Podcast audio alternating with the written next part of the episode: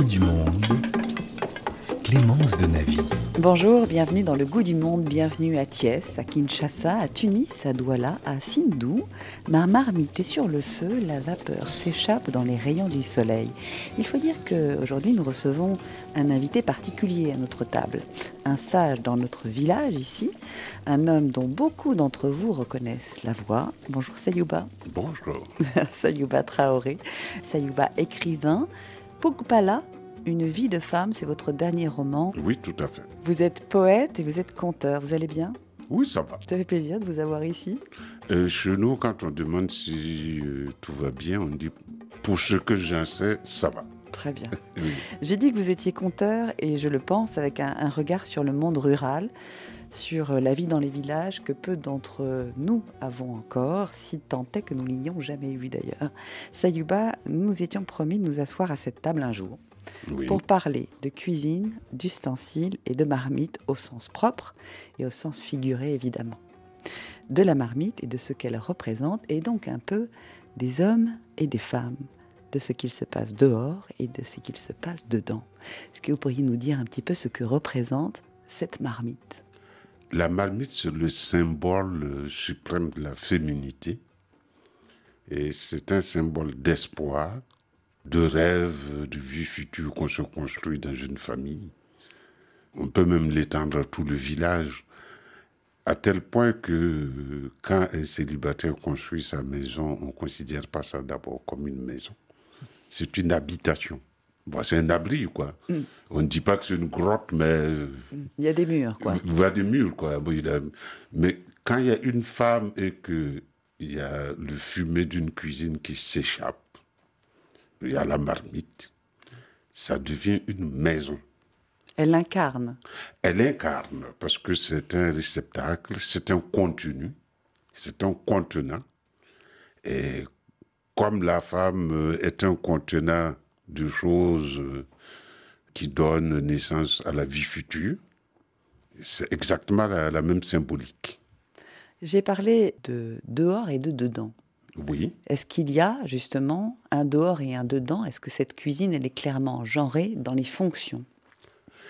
Bon, imaginez un village, euh, moi je dis toujours qu'RFI c'est un village où il y a plus de 100 nationalités. Imaginez un village, euh, les gens, ils ne sont pas allés à plus de 10 kilomètres, il n'y a pas d'industrie, ils n'ont pas les échanges que la mondialisation a introduit aujourd'hui. Tout ce qu'ils ont comme ustensiles de cuisine, ça doit venir du terroir. Les spatules, c'est un bois particulier qu'ils doivent connaître. Les jarres pour l'eau, euh, ça doit venir d'une certaine terre donnée. Euh, la marmite pour la cuisine et pour préparer la sauce, ça doit venir d'une certaine terre donnée. Et tout ça vient du terroir. La nourriture doit venir du terroir. Eh bien, les rôles sont repartis suivant la nature aussi de l'humain. La femme, quand elle est enceinte, euh, on dit qu'elle est lourde. Donc, Théorique. ce qui est dehors, ça concerne l'homme, et ce qui est dedans, ça concerne la femme. C'est la femme qui organise la vie à l'intérieur. Et l'homme, son rôle, c'est d'apporter le nécessaire à la maison. Sans d'ailleurs préoccupation aucune euh, de féminisme ou quoi que ce soit. On est vraiment dans un, dans un aspect pragmatique et naturel. Bah, euh, vous avez deux enfants ou trois enfants, euh, monsieur et madame, vous êtes isolés, vous devez les faire vivre.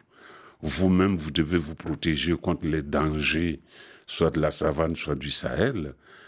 Euh, je ne pense pas que vous allez y mettre de la philosophie ou euh, des théories féministes euh, ou quoi que ce soit dedans, parce que vos préoccupations sont très, très, très immédiates. Il Ouais. faut manger trois fois par jour. Les enfants, quand ils disent maman, j'ai faim, ça n'attend pas. Vous avez dit aussi euh, cette marmite, ou alors ça peut être la calebasse. Et euh, lors de vos différents voyages et rencontres au fil de votre vie avec un coq qui chante, vous avez notamment rencontré quelqu'un qui vous a expliqué que quand on tape, quand on bute une calebasse du pied, ça veut dire quelque chose. Je vous propose d'écouter Ouattara Timoko, le guide du village de Sénoufou, à côté de Sindou, dans la province de Yeraba au Burkina. Chez nous, on ne dit pas tomber amoureuse d'une fille, mais lorsque je bute mon pied droit contre une calebasse neuve dans laquelle j'aimerais boire de l'eau fraîche, je vais charger les griots. D'abord, d'apporter la bonne nouvelle à ma famille. Et ma famille va charger ce même griot d'apporter la première dot à la famille de la jeune fille. Voilà. C'est comme ça on dit. Voilà, c'est comme ça on dit. J'ai buté mon pied droit contre une calebasse neuve dans laquelle j'aimerais boire de l'eau fraîche. Donc cette calebasse et cette marmite sont aussi des messagères. Ben, il faut que le message soit suggéré. Il y a des fois où euh, on ne peut pas aller droit au but. D'abord, on n'est pas sûr du, succès de, l'affaire. Et il ne faut pas heurter les anciens qui vont faire les démarches. On est dans la position du demandeur, ça c'est d'un. De deux, on est le cadet. Donc on a le devoir de respect vis-à-vis des anciens. Et puis il faut avancer masqué. Et ce n'est pas comme aujourd'hui où on va faire un selfie devant la tour Eiffel. Les vieilles savent euh, tel garçon a tel penchant pour telle fille, euh, parce qu'elles sont passées par là et qu'elles sont observatrices. Mais c'est suggéré. Donc cette calebasse qui permet de dire que l'on est tombé amoureux, fait-elle partie du panier de la future mariée Parce que ça c'est important, enfin le panier ou, ou le trousseau. Il est composé de quoi? Et moi, je suis un homme, ça vous aura pas échappé. Oui, mais vous avez écrit dans votre dernier livre, le titre c'est Une vie de femme. Donc Oui. vous y connaissez quelque chose en femme. Il y a ce qu'elles disent, il y a ce qu'elles ne disent pas. Ce que j'adore chez les vieilles au village, c'est qu'elles peuvent vous parler pendant deux heures et à l'arrivée, vous n'avez rien. à l'arrivée, vous n'apprenez strictement rien. Ou alors, on vous salue pendant un temps infini, le temps de mettre vos nerfs à vif. Hmm, Donc là, vous me dites que vous n'allez pas me dire ce que contient le panier ou le trousseau de la mariée parce que vous n'en savez rien, parce qu'on n'est pas censé vous le dire. C'est que je ne sais pas. Eh bien voilà. Ce que je peux vous dire, c'est que ce panier est très, très, très, très important. C'est une symbolique. Parce que euh, traditionnellement, quand la jeune fille se marie, elle ne change pas de nom. Quoi qu'il arrive, elle reste une fille de son clan d'origine. Au-delà d'une fille de son père. Le père même est l'enfant d'un clan. Le père même est une branche euh, quelconque du clan. C'est le clan qui compte. Il y a une racine pivot. Il y a des racines qui vont euh, sur les côtés. Puis il y a les radicelles. C'est comme ça que c'est, moi je figure la chose. Le père même, euh, généralement, euh, quand les vieux sont réunis, n'a pas son mot à dire. Voilà. Donc le panier, quand la jeune fille vient euh, rejoindre sa, Sa nouvelle famille, sa nouvelle famille, elle se marie et elle vient avec ce panier qui a été confectionné par les vieilles. À son décès, si un malheur arrive, tant que la famille du mari n'a pas retourné le panier, elle n'est pas officiellement décédée. Donc symboliquement extrêmement important. c'est ce panier qui dit tout. Et j'ai une idée parce que j'ai des photos, euh, je vois ce qui dépasse. Et même la façon d'agencer les éléments dans cette calebasse, c'est une science. C'est pas n'importe qui qui sait le faire. Ça a une signification. Tel euh, élément au-dessus de tel autre, tel autre en dessous, ça a une signification. Mais n'est-ce pas justement une transmission et un apprentissage pour la mariée qui arrive dans son nouveau foyer pour ensuite faire la même chose et se panier à son tour? Ben, toute la vie est un apprentissage. C'est pas parce qu'on va à l'école de l'homme blanc. Toute notre vie est un apprentissage. Moi, à mon âge, aujourd'hui, j'apprends des choses. Mais dites-moi, Sayouba, dans ce panier, on va quand même partir du principe qu'il y a au moins une calebasse. Ah, il y a plusieurs calebasses. Il y a la, la grande calebasse qui a une signification, la calebasse intermédiaire qui a une signification, et la plus petite calebasse qui a une signification. Et il y a la louche qui est une sorte, euh, c'est pas un concombre, mais c'est une sorte de, de la façon dont on a taillé ça. C'est une louche. Quand vous dites euh, un concombre, c'est-à-dire que c'est long, elle est comment? Il y a un bulbe et puis. euh, D'accord, avec un ouais, manche. Avec un manche, ça dépend de la façon dont on a taillé. Mhm. Cette louche a une signification que, évidemment, moi, je ne connais pas. Mm. Avec un usage différent aussi en fonction. La grande calebasse peut-être pour laver. Si je dis quelque chose, je risque de passer à côté et de me créer des problèmes. euh, Bon, bah, on va compter sur les auditrices, oui. puisque les hommes ne sont pas au courant, pour nous envoyer quelques messages et m'informer donc des significations des différentes calebasses. Je ne suis pas sûr que les jeunes auditrices même soient informées, parce que c'est vraiment quelque chose de très, très, très subtil. Je vois. Donc, calebasse, plusieurs, une marmite, Plusieurs. plusieurs marmites également. Parce que la marmite, c'est une poterie, c'est vrai, mais ça dépend de la destination. Vous avez les jarres pour conserver de l'eau. Là, c'est lissé à l'argile rouge, en terre rouge, euh, sur le dessus pour imperméabiliser. Vous avez la marmite pour conserver les condiments, parce que la saison sèche, c'est 3, 4, 5 mois. Il faut tout sécher pour conserver pendant le reste de l'année. Il y a la marmite pour faire la cuisine, qui a aussi une autre façon. Et il y a une marmite qui sert d'écumoire. Les fonds sont percés. Ça dépend de la destination euh, de cette poterie. De comment on va l'utiliser. Oui. En l'occurrence, la poterie en elle-même est symbole de quoi? Ce symbole de fertilité, ça c'est d'un, de transmission, je dirais de persévérance. En fait, c'est le symbole de la vie qui se perpétue.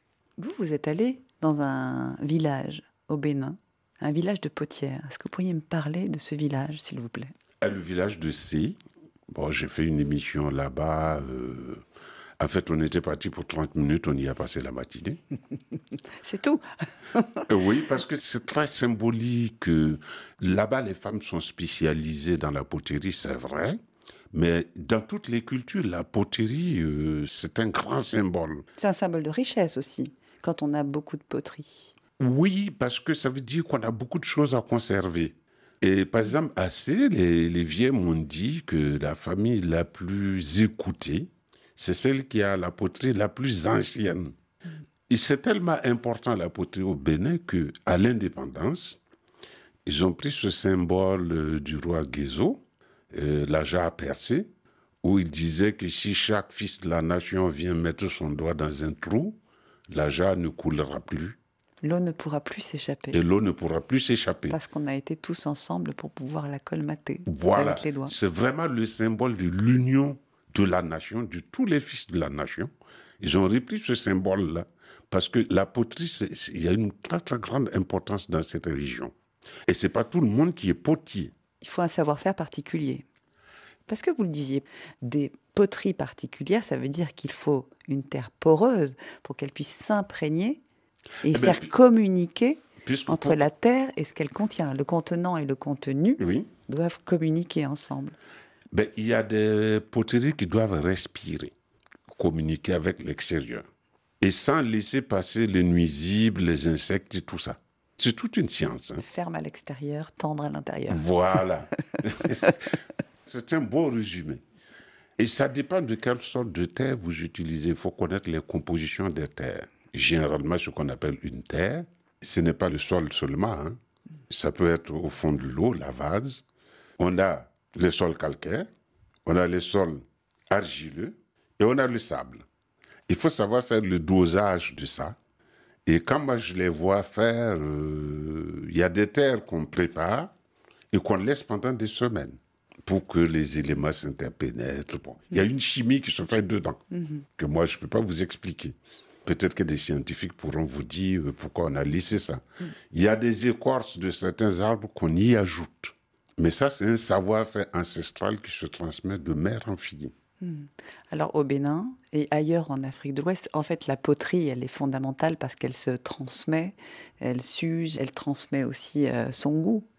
Là, vous parlez de cuisine parce qu'il y a certaines sauces. euh, vous parlez à un gourmand. hein. Et je ne sais pas si vous connaissez le taux couché Le taux couché, ou le riz couché. on en a parlé. Voilà. Farine de maïs, Et voilà. hein, il, y a des, transformée en pâte. il y a des aliments, il y a des sauces qui sont meilleures le lendemain. Et évidemment, la, la marmite pour préparer la sauce est plus petite et n'a pas la même euh, composition que la marmite pour faire le taux. Parce que la difficulté, c'est quoi quand vous préparez avec ce genre d'ustensile? Imaginez, vous avez une spatule, vous devez tourner la pâte, euh, soit de maïs, soit de, de sorgho, vigoureusement et très rapidement. Il faut avoir le coup de main dans cette marmite, fragile, sans la briser, et conserver le produit que vous avez sans qu'elle ne bouge. C'est toute une science, c'est tout un savoir-faire. Quand vous voyez faire ça, c'est toute une chorégraphie. Parce que la femme fait vraiment corps avec la spatule et la marmite. Eh bien, la marmite de la sauce, je ne sais pas comment ça se passe, comment euh, s'échangent euh, les éléments, mais la sauce du taux couché ou du riz couché s'améliore au goût, plus ça dure. Le goût du monde. Clémence de Navy. Autrefois, pour faire sa cour, on parlait d'amour. Pour mieux prouver son ardeur, on offrait son cœur. Maintenant, c'est plus pareil. Ça change, ça change. Pour séduire le cher ange, on lui glisse à l'oreille.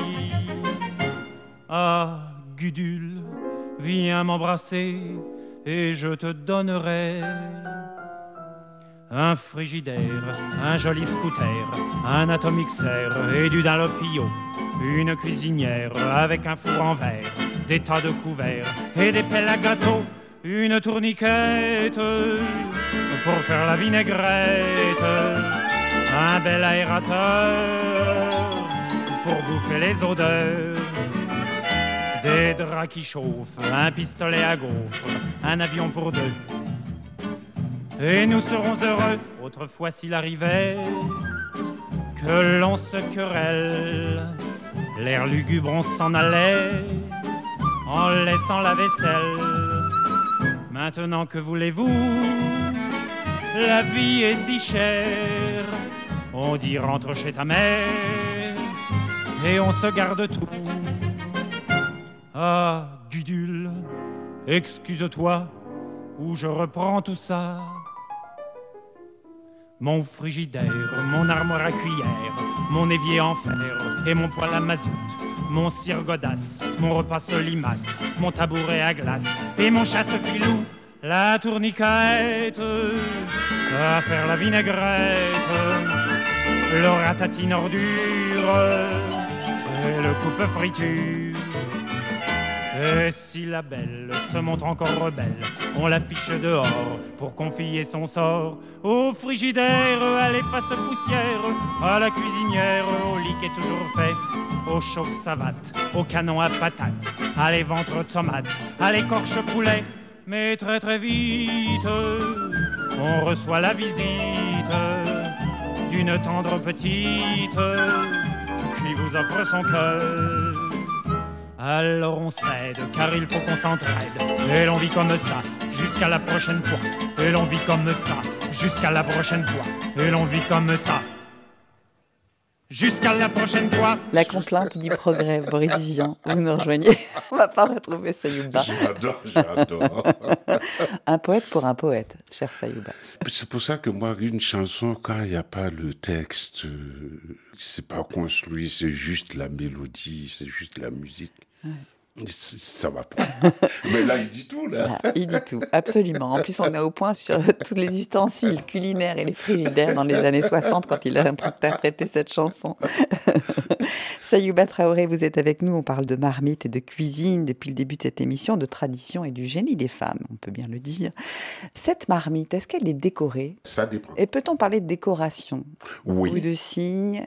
Et de transmission par des dessins Oui, vous avez des marmites qui sont décorées en relief, avec des figurines en relief. Je ne sais pas ce que ça veut dire. hein. Moi, j'ai toujours vu ça. Je ne sais pas pourquoi je vous ai invité, vous ne savez pas.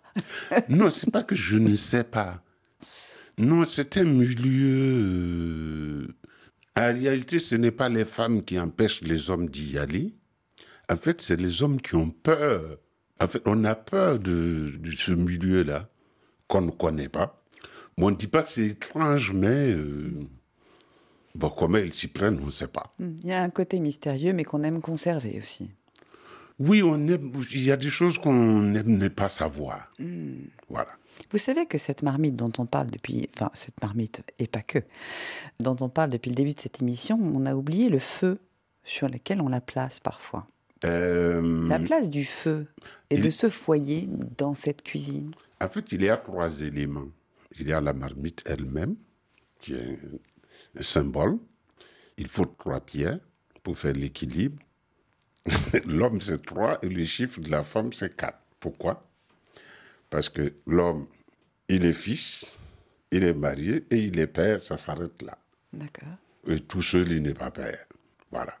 Tout seul, euh, il a un père, une mère, et puis lui-même. Alors que la femme, elle est femme, elle est fille de quelqu'un, elle enfante, et on va jusqu'à 4 parce que on ne sait pas la suite. Elle peut enfanter jusqu'à 10 si elle veut. Et rien que cette conception déjà est un mystère. Et c'est pas comme aujourd'hui où euh, la science a tout démystifié. C'est bien le progrès, mais il y a des choses, des mystères aussi qu'on qu'on aimait garder. Et ça, déjà, ben, si vous allez en Afrique, vous allez à la maternité ou même euh, au dispensaire. Vous voyez les hommes dehors en train de causer sous un arbre et les femmes dedans parce qu'ils n'osent pas y aller. Ça, ça fout une trouille pas possible. Qu'est-ce qu'elle mitonne Ça fout une trouille pas possible cette affaire. Alors, il faut croire pour l'équilibre. Et le feu, ça veut dire qu'on dompte un élément de la nature pour en faire sa nourriture, pour prolonger la vie. Et le feu, c'est sacré. Et il y a des foyers où le feu ne doit pas s'éteindre. Et il y a, euh, quand les femmes préparent, il y a un mystère. Quand euh, le feu est vif, on ne sait pas pourquoi. Quand on laisse le plat mûrir sur un restant de braise, on ne sait pas comment elle le sait. On ne sait pas comment elle détermine ça. C'est tout un savoir-faire. C'est pas comme aujourd'hui quand je prends un paquet de riz euh, ou un paquet de, c'est écrit euh, cuisson 10 minutes euh, et un mode d'emploi euh, versé ceci. Non. Vous avez du bois, du chauffe, vous avez une marmite, de l'eau, de la farine, trois cailloux, une spatule, et vous devez en faire la nourriture. Vous n'avez pas de mode d'emploi. Comment j'y arrive, je ne sais pas. Par exemple, moi, quand je prépare, euh, j'ai toujours du mal à savoir comment elle dose l'eau, puisque ce n'est pas écrit.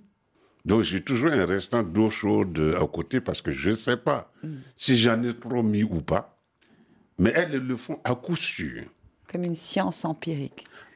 C'est même pas empirique, c'est- vraiment une, une science. Rien qu'à voir une farine, la couleur de la farine, elles savent quelle sorte de taux elles doivent faire. C'est c'est extraordinaire. La marmite Oui. sur le feu, certes, mais cette marmite, elle peut être en plusieurs matières. Donc on a évoqué la terre tout à l'heure, mais elle peut être également en fer et en aluminium. Dans les départements de Mans, à l'ouest de la Côte d'Ivoire, dans la région des 18 montagnes, Raphaël Constant, notre reporter, s'est rendu dans la communauté de Logwalé, à plus de 600 km d'Abidjan quand même, où elle a rencontré Nathalie, assise près d'une grande marmite sur le feu. Vous vous appelez comment? Oui, mon nom c'est Nathalie. Nathalie, qu'est-ce que vous êtes en train de faire? C'est de l'arachide grillé. On grille l'arachide, on enlève la peau et on écrase pour faire la pâte et on fait sauce. Là, je vois un gros baquet d'arachide dans la marmite qui est en train de cuire sur le feu. Voilà. C'est en fait, ce n'est pas en aluminium, c'est en fait. C'est pour l'arachide, on peut préparer graines, on peut faire riz, on peut mettre manioc pour piler foutou. Ça fait beaucoup de choses. Et pourquoi vous avez choisi une marmite en fer et pas en aluminium? En aluminium, quand ça chauffe, ça brûle. Si c'est si gaz, ça ne brûle pas. Mais si c'est si feu, tu mets si feu, ça brûle en bas. Au lieu des pâtes rouges, ça devient noir. D'accord, donc en fait, ça dépend du combustible, Voilà. pas des aliments, c'est ça? Oui, c'est ça. C'est ça. Nous, les Africains, on est habitués à le feu. Mhm. Il faut cuire pendant combien de temps pour avoir des arachides bien grillés Au moins une heure du temps. Et si on cuisait des arachides dans une marmite en aluminium ou même une marmite en argile, est-ce que ce serait le même résultat, le Non. même goût? Non, c'est pas le même goût. Ça sent bon là, les arachides Oui, ça sent très bon. La pâte même est très bonne. Donc ça veut dire que dans cette marmite en fer, on peut tout cuire, si c'est sur le feu. Oui, tu sais sur le feu, tu finis de griller comme ça. Et puis tu piles dans une mortier. Tu prends le gros caillou maintenant pour écraser la pâte.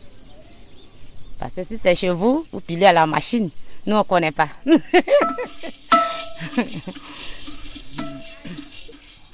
Et Nathalie, comment vous allez préparer la pâte d'arachide? C'est quoi la recette? La pâte d'arachide, on la prépare avec du huile d'arachide mélangée par des tomates, oignons et tu grilles. Tu mets au feu et puis tu mets l'eau. Tu laisses bouillir avant de mettre poisson, piment. Nathalie, avec quel ustensile vous êtes en train de mélanger les arachides? Ça, on appelle ça le fouet. En fait, c'est un, un grand bâton en bois creux. c'est en bois. Et au bout, il est, il est taillé des deux côtés, comme une canne un peu. Voilà, C'est comme ça on la trouve en brousse. Si tu ne l'as pas mélangé avec ça, ça brûle. Il, faut, il faut le faire ça. Si tu prends la louche, c'est pas la même chose que le bois. Parce que la louche ne peut pas tourner bien. Si c'est le bois, tu vois, ça tourne très bien.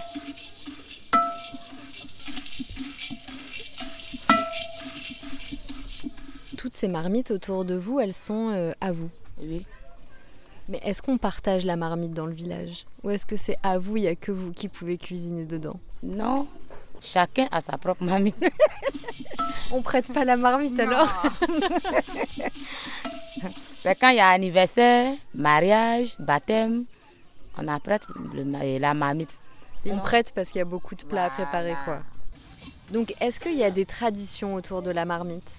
La tradition demande, si une fille, si tu es dans ton foyer par exemple, et si ta maman en a besoin, en quittant en ville, tu envoies ta maman au village. Donc quand on est une fille, on doit offrir une marmite à sa maman? Voilà. Mamie, les matériels de cuisine, pour ne pas que ta maman aussi va aller demander aux gens. Là, quand tu as les moyens, tu payes, tu viens donner à ta maman. Donc ça, j'ai payé pour ma maman. Là, la bénédiction est là. Reportage de Raphaël Constant avec Nathalie.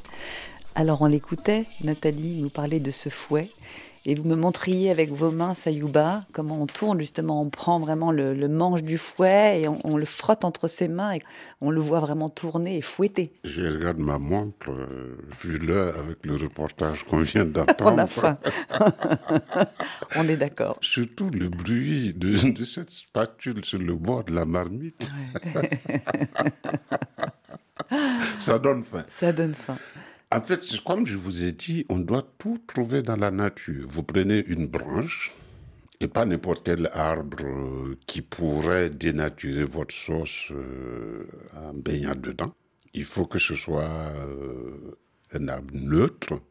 Et vous voyez là où il y a le nœud, il y a les branches. Et bien, vous coupez et vous laissez les trois parties. Comme Le une tronc, encre en fait. en Comme une encre. Et c'est avec ça qu'on tourne. Bon, Il y en a aujourd'hui, on le fait en aluminium. Mais euh, généralement, c'est avec ça qu'on fouette la sauce. Alors, ce bois dont on va faire ce fouet, on va l'utiliser aussi pour euh, faire des spatules qu'on utilise de manière courante. D'ailleurs, vous m'aviez apporté une spatule une fois. C'est pas le même bois. C'est quel bois? Parce que le problème de la cuisine, c'est qu'il y a un échange de chaleur. La dame Nathalie en a déjà parlé. Et dans une marmite en terre, l'échange de chaleur se fait plus lentement. Donc la cuisson est plus douce, ça prend plus de temps, mais ça a plus de goût. Dans une marmite en fer, l'échange de chaleur est plus rapide, c'est vrai. Il y a plus d'efficacité, mais il y a moins de goût. L'échange dans une marmite en aluminium, c'est brutal. Si vous ne savez pas doser, soit ça attache, si c'est liquide, soit ça brûle. Comme elle l'a dit d'ailleurs. Avec les arachides. La cuisine, il faut tenir compte de tout ça. Est-ce que euh, l'aluminium est une bonne matière pour cuisiner? Euh, J'ai lu quelque part que ce serait cancérigène. Parce que le progrès, euh, le problème avec le savoir humain, c'est qu'il faut du temps avant de savoir si euh, un progrès, c'est une bonne chose ou une mauvaise chose. Et c'est comme le plastique. Au début, tout le monde était content d'avoir du plastique. On avait des jouets d'enfants en plastique, on avait tout en plastique.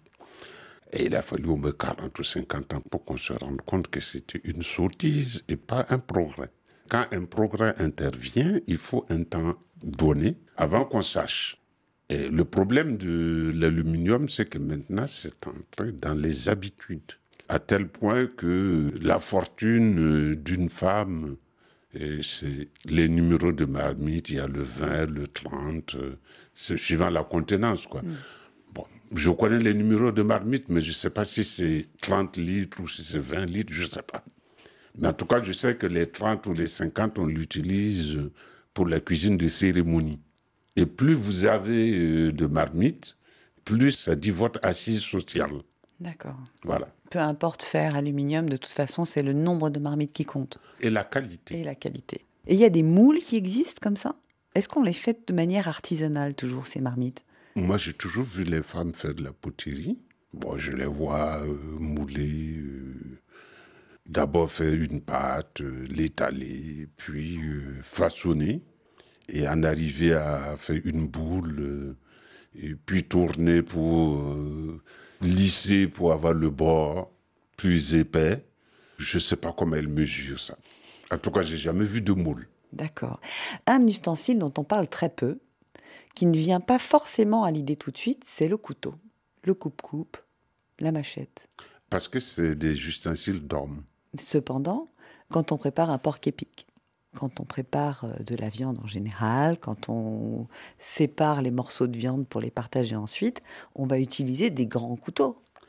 Généralement, quand il s'agit de dépecer la bête, les femmes appellent euh, les garçons euh, de la maison. D'accord, parce que même pour écailler les poissons, on voit sur les marchés, les femmes, elles utilisent des couteaux comme ça, Ben, des lames pour... Mais ça, ça c'est un progrès, c'est autre chose, c'est pour le commerce. Quand Ah. c'est commercial, euh, on ne tient pas compte de la tradition, mais on tient compte euh, de si ça rapporte ou pas, si c'est efficace ou pas. D'accord, donc la lame, le fer, c'est pour l'homme. Généralement, il y a des cultures où le blanc, c'est-à-dire le lait, farine, tout ça, c'est la femme. Le rouge, viande, tout ça, ça concerne l'homme. Même si tout finit dans la cuisine et c'est la femme qui sait comment euh, les différents éléments s'interpénètrent euh, pour donner quelque chose de délicieux. Parce que moi, quand je commençais à faire la cuisine, euh, je faisais tout à l'envers. Je me rendais pas compte qu'on mettait les durs à cuire d'abord, les plus résistants d'abord, puis au fur et à mesure pour arriver jusqu'à ceux qui cuisent vite. Je me rendais pas compte de ça. Euh, J'avais tendance à mettre suivant mon inspiration. Et généralement, ça donnait pas ce que je souhaitais. C'est joli à voir. Mais quand je goûte, c'est pas la même chose. Le goût du monde. Clémence de Navy.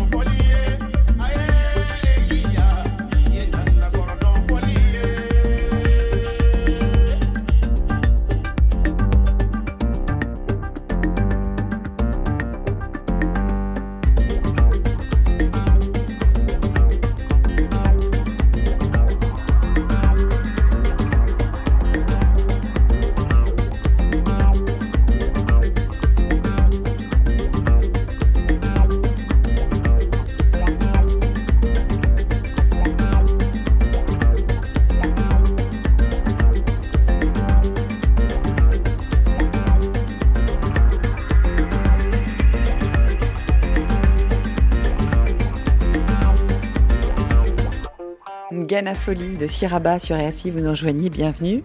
Vous écoutez Le goût du monde, spatule à la main, un fouet aussi, puisqu'on a découvert maintenant que c'est dommage, il n'y a pas d'arbre ici, donc on peut même pas s'en préparer. un. Mais en tout cas, on a le nez dans la marmite imaginaire, ça c'est sûr. Mère, euh, des foyers, cette marmite et des secrets de séduction. Nous sommes avec le poète, écrivain, sage de notre village mondial, Sayouba Traoré. La marmite donc, euh, cette chanson qu'on aime bien, qui est donc euh, d'un chanteur malien. Je voudrais juste, euh, Sayouba, bah, lire un extrait de votre livre. Je crois qu'on peut, Ben, n'est-ce pas? Avec moi, le je- chant du mortier. Moi, j'obéis. hein. Parce que c'est un ustensile fondamental dont on n'a pas encore parlé. Et je crois que c'est un des ustensiles secrets des cuisines africaines. Et pas si secret que ça, puisqu'on le voit en arrivant. Ouais, mais magique. Mais il y a beaucoup de choses. Euh, il faut faire attention euh, avec le mortier des femmes. En tout cas, on peut dire d'emblée que le mortier, sans lui, eh ben, euh, il n'y a pas de jus, il n'y a pas de pâte, il n'y a pas de jack, comme on aime au Bénin, il n'y a pas de transformation, il y a des produits bruts et donc toute la saveur de la cuisine africaine. Ben, sans mortier, je ne sais pas ce que vous pouvez faire. Eh ben donc, je vais lire le chant du mortier. Le petit mil a été lavé auparavant, étalé au soleil sur une vannerie. Ce séchage est délicat. Le mil doit être tenu à l'abri du vent. Le but, c'est zéro souillure. Il faut aussi que l'air circule entre les graines. Le soleil ne doit pas être trop fort. Imaginez tant de contraintes et autant de précautions pour ce qui semble une opération banale. Avant d'attaquer, les mères vérifient le mortier et les pilons. Sait-on jamais Qu'est-ce qui a été écrasé avant? Au besoin, un léger rinçage. On passe une main experte pour vérifier tout ça. Les jeunes filles peuvent entrer en jeu. Elles sont deux ou trois à manier le pilon. C'est fait sans vraiment y prêter attention, mais il s'agit d'une vraie chorégraphie. C'est à tour de rôle en tournant. Pendant qu'une lève le pilon, la suivante abat le sien, et la deuxième lève le pilon, pendant que la troisième prend la suite et abat son pilon. Ça renseigne les oreilles de la maisonnée. Au début, on a un tchouk tchouk tchouk régulier pour se faire à la main. Quand on tient le rythme, on ajoute une variante en levant le pilon. On effleure le bord intérieur du mortier et ça chante tchouk colon tchouk colon tchouk colon. Mais ce n'est pas fini. Si le cœur des jeunes filles est en joie, on ajoute une troisième fantaisie. Le tour est rythmé par un battement des mains à chaque passage. Tchouk colon papap, tchouk papap, tchouk papap. Il arrive que la matriarche choisisse d'accompagner par une chanson venue du fond des âges. Pendant tout ce travail, chaque mère a un œil discret sur sa propre fille, repérer ce qui ne va pas. Un pagne noué avec des involtures, une attitude inconvenante, le tout sera discuté et corrigé à la faveur d'une nuit complice, car il ne faut pas se tromper, le spirituel n'est pas loin, il faut rendre hommage à ce mille qui nourrit les humains, le mille qui a droit à toutes les marques de respect. Quelle belle interprétation de cette chanson du pilage du mille qui réveille les villages avec un petit chant du coq. On est d'accord? Tout à fait. Sayouba. Donc ce pilon, ce mortier, on les accompagne, on le reçoit aussi. Est-ce qu'il fait partie du panier dont on parlait au tout début de cette émission? Non, on ne peut pas le transporter parce qu'il est quand même, ça dépend de, de la taille, et ça dépend de la taille de la famille. Et en fait, le mortier dépend du volume du tronc qu'on a coupé. Et évidemment, ce n'est pas n'importe quel arbre, parce qu'il faut un bois sans amertume, parce qu'il risquerait de corrompre les aliments. Imaginez euh, une sculpture où vous martelez dedans euh, trois fois par jour. Il ne faut pas que ça se fonde. Il faut que ce soit solide. Il faut qu'au séchage, ça tienne. Il y a beaucoup de contraintes que le mortier doit subir. Et si c'est un mortier pour euh, les condiments, c'est autre chose aussi. Donc, il y a beaucoup de contraintes déjà pour le fabriquer et le tailler. Est-ce qu'on va choisir son bois en fonction aussi, comme on le disait au début de l'émission aussi, de ce qu'il y a dans la nature? Donc, est-ce qu'il va y avoir des bois privilégiés, par exemple au Burkina? Sincèrement, je ne sais pas. ce que je peux dire, c'est que tout ce que nous venons de décrire depuis le début de cette émission, l'homme est tributaire de son terroir. Vous ne pouvez pas utiliser quelque chose qui n'est pas dans votre terroir, puisque vous n'avez aucun moyen d'aller plus loin. Et quel est l'intérêt d'aller plus loin si on est bien chez soi? Ça, c'est déjà... euh, C'est une vérité. Voilà. Parce qu'on ne voit pas l'intérêt euh, d'aller se balader dans la nature si on n'y est pas contraint. Et je ne vois pas comment euh, je pourrais utiliser du frêne ou du chêne en plein Sahel. On est d'accord. Comme euh, si je suis euh, en Touraine, je ne vois pas comment j'aurais du caïcetra ou du baobab. On est tributaire de son terroir, mais on va quitter les villages. On va quitter euh, les campagnes pour aller s'installer en ville, dans des endroits plus petits, où on n'aura pas forcément ni de feu, puisqu'on aura une cuisinière où le feu sera le gaz, où on aura des pilons, toujours. Comment se sont adaptés les ustensiles à la vie urbaine? Ben, ça dépend du quartier où on habite. Parce que si on est dans un quartier périphérique, en fait, c'est un gros village. Ça n'a pas changé. En tout cas, légèrement. Et si on est euh, dans un quartier plus riche, ce n'est pas seulement les ustensiles qui changent, c'est l'alimentation elle-même qui change. Elle est européanisée. Et même quand on dit qu'on prépare un plat africain, ça n'a d'africain que le nom. Donc, en fait, euh, il y a une adaptation, dénaturation. Mais les pâtes, j'ai l'impression qu'il y a quand même il y a un goût pour certaines pâtes, certaines préparations qu'on peut faire avec un robot. Alors bien sûr, ça n'aura pas le même goût puisque la lame en fer ne donne pas le même goût que le pilon en bois. Comment est-ce que ça évolue? Je me suis toujours posé cette question est-ce que c'est un réel progrès? Je ne sais pas. Parce que euh, il faut apprendre la ville. Quand on vient du village, il faut apprendre la vie en ville. C'est pas qu'on a envie, c'est qu'on est obligé. Déjà, on ne peut pas jouer du djembé à minuit. Parce que le voisin, ce n'est pas la cage du bosquet derrière la colline, mais c'est derrière un muret. Et vous ne pouvez pas faire ce que vous voulez. Bon, le tapage nocturne, euh, non. Et on ne peut pas jeter son eau sale n'importe où. Il faut apprendre la ville. Mais dans cet apprentissage, euh, est-ce qu'on ne perd pas beaucoup de choses en chemin? Je ne sais pas. Parce que moi, il y a des plats qu'on me sert en ville. euh, bon, on dit que c'est un plat africain. Bah, je veux bien, hein, mais ça n'a d'africain que le nom. hein. C'est comme le jus de gingembre qu'on vous sert à Paris, quoi. Bon, il y a le gingembre, c'est vrai, mais bon, euh, ça n'a rien à voir avec le jus de gingembre de la grand-mère. Quand vous parlez avec les gens, est-ce qu'il y a une, envie de retourner justement à ces goûts-là, à ces manières? Curieusement, on n'en parle pas. Je ne sais pas pourquoi. L'alimentation, on n'en parle pas. Pourtant, il n'y a rien de plus important que le repas, parce que c'est le seul rituel qui réunit toute la famille trois fois par jour. Et vous avez lu tout à l'heure qu'avant d'écraser le mille, on lui demande pardon parce que on lui a pris ses enfants pour nourrir nos enfants. Il y a vraiment du sacrificiel dedans. On prend une vie pour prolonger une autre vie. Quand l'homme euh, commet ce genre de choses, il a besoin de ménager sa conscience. Dieu se commode, hein, puisqu'il accepte tout, puisqu'il connaît tout, eh bien, on lui attribue tout. on lui met tout dans les mains. les ancêtres se commodent, puisqu'ils ne sont pas là. Ils disent rien, ils protestent pas quand on les accuse à tort. Ben, donc on leur met tout dans la main. Ça permet de soulager la conscience. À table, trois fois par jour, ensemble. Il y a un partage qui s'opère et une transmission qui s'opère. Une distribution. À le repas, c'est cérémoniel.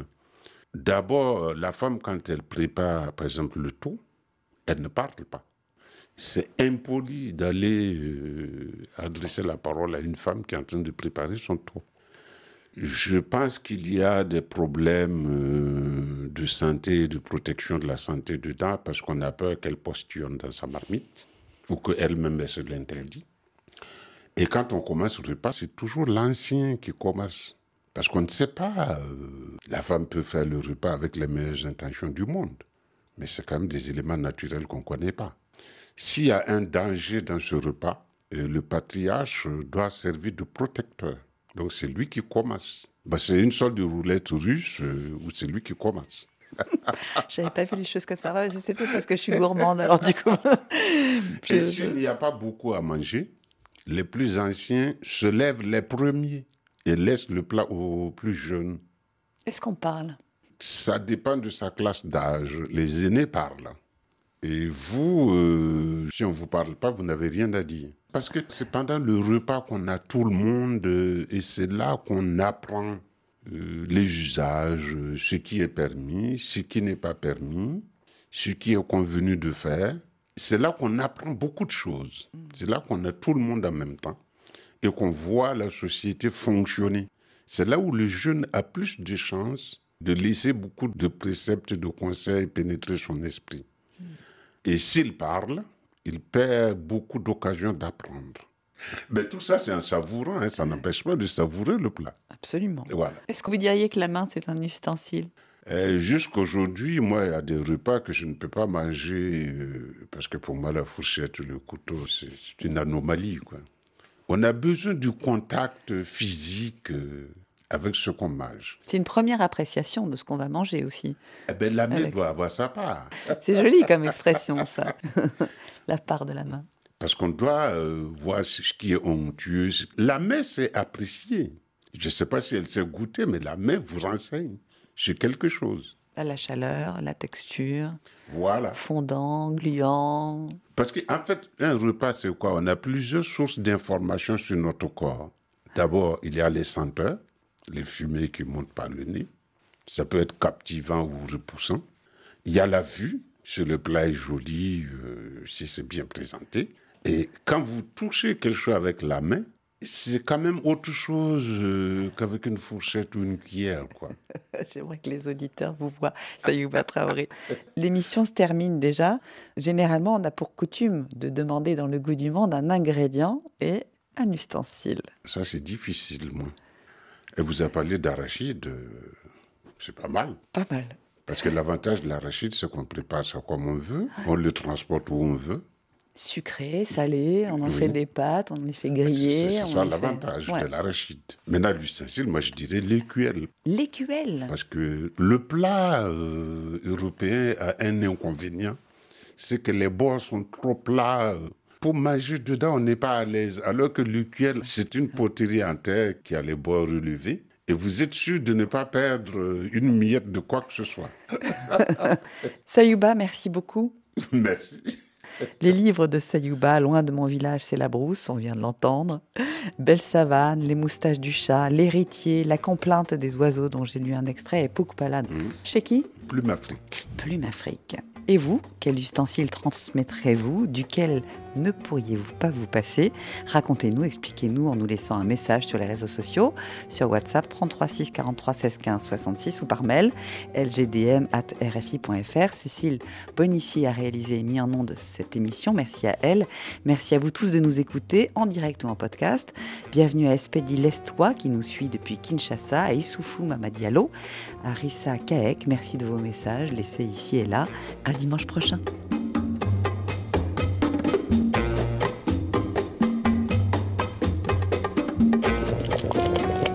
Mijotez rien que pour vous, cette émission était une rediffusion.